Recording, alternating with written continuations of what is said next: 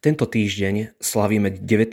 marca slávnosť svätého Jozefa, ženicha Pany Márie a pestuna pána Ježiša. V mnohých krajinách sveta je táto slávnosť aj prikázaným sviatkom. A to aj z toho dôvodu, že svätý Jozef je patrónom univerzálnej cirkvi. Patronom cirkvi sa stal 8. decembra 1870 rozhodnutím pápeža blahoslaveného Pia IX. Preto pápež František, ktorý sám je horlivým ctiteľom svätého Jozefa, pri príležitosti tohto 150-ročného jubilea vyhlasil rok svätého Jozefa, ktorý trvá od 8. decembra 2020 a skončí 8. decembra 2021. Jedinečnosť osoby svätého Jozefa a jeho charakteru približuje apoštolský list svätého Otca Patris Corde v preklade s otcovským srdcom, ktorý bol zverejnený v deň vyhlásenia tohto jubilejného roka. Uvažuje v ňom o jednotlivých vlastnostiach a postojoch svätého Jozefa, ktoré môžu byť vhodným podnetom na rozjímanie o ňom a o jeho mieste v Božom pláne – ako aj výzvou nasledovať jeho cnosti. Po dlhšom úvode listu nasleduje 7 bodov. Zamyslení nad jednotlivými aspektmi tejto vznešenej postavy.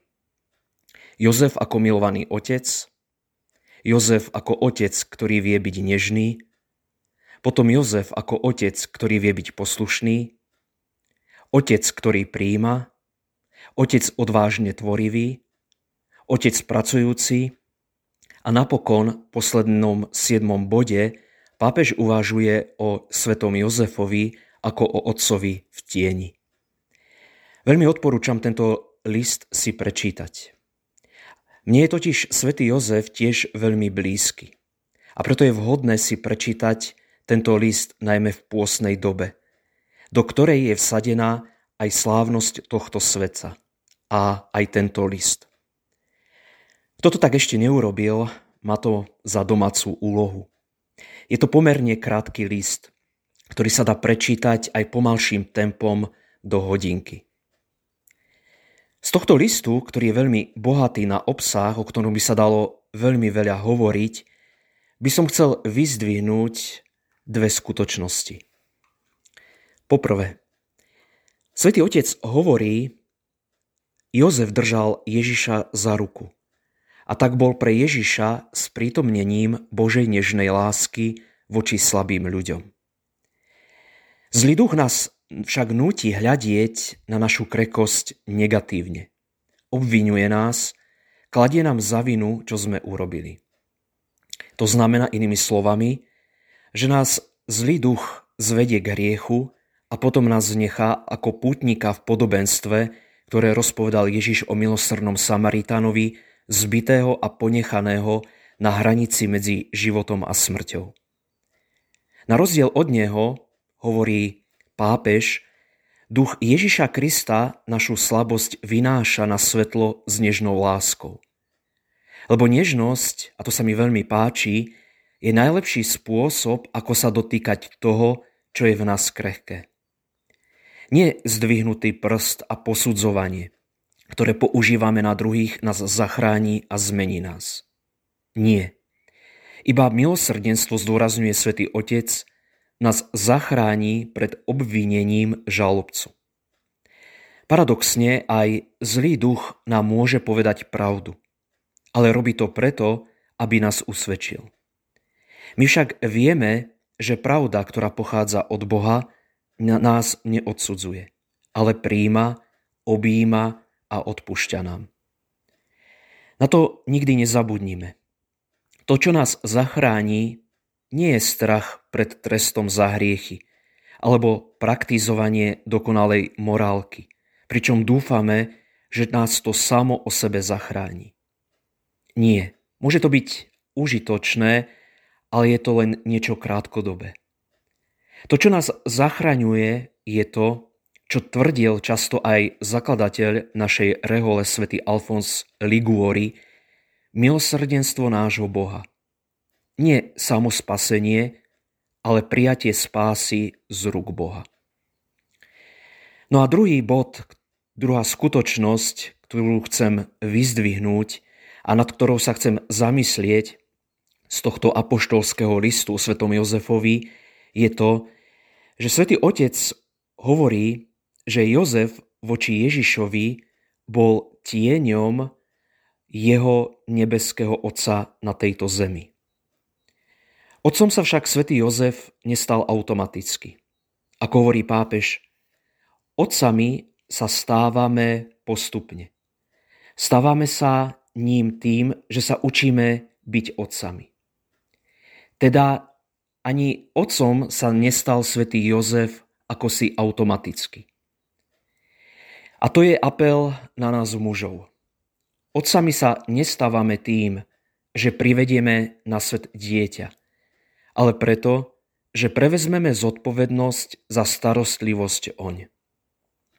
A dnešná církev veľmi potrebuje takýchto otcov. Ako často však my muži zlyhávame v otcovstve, v tom duchovnom aj telesnom rozmere. Buď sme príliš ochranársky, keď chceme svoje deti uchrániť od zlyhaní a ťažkostí, ktoré prináša život, alebo naopak sme často vlastnícky. Keď chcem určovať, čo majú moje deti robiť a ako by mal vyzerať ich život. Ale takto hovorí svätý Otec, im bránime byť slobodnými. Nie je dobré ani jedno, ani druhé. Ako tu potrebujeme múdrosť, ktorou oplýval svätý Jozef. O to sa modlíme zvlášť my muži. A napokon by som chcel na záver ukončiť e, toto rozímanie alebo toto uvažovanie o svetom Jozefami slovami, ktorým končí list svätého Otca.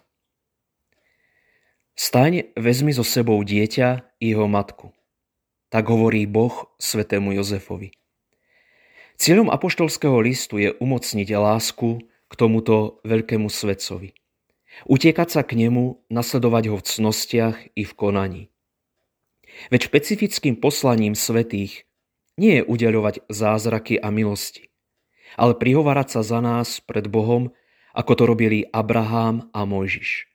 Ako to robí Ježiš, jediný prostredník, ktorý vystupuje u Boha Otca ako náš advokát stále pohotoví prihovárať sa v náš prospech. Svety pomáhajú všetkým veriacím dosiahnuť svetosť a dokonalosť v ich vlastnom stave. Ich život je konkrétnym dôkazom toho, že žiť evanielium je možné.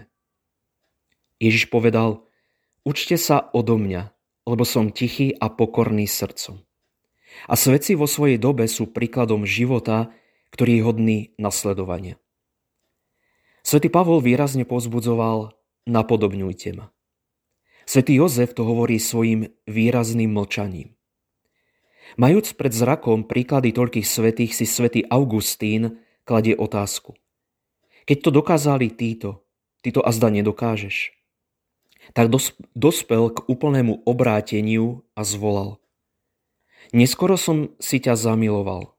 Krása taká stará a taká nová. Ani nám neostáva iné, iba prosiť svätého Jozefa o milosť milosti. A to je naše obrátenie. Jemu adresujme teda aj túto našu prozbu. Buď pozdravený, ochranca vykupiteľa a ženich Márie Panny. Tebe Boh zveril svojho syna.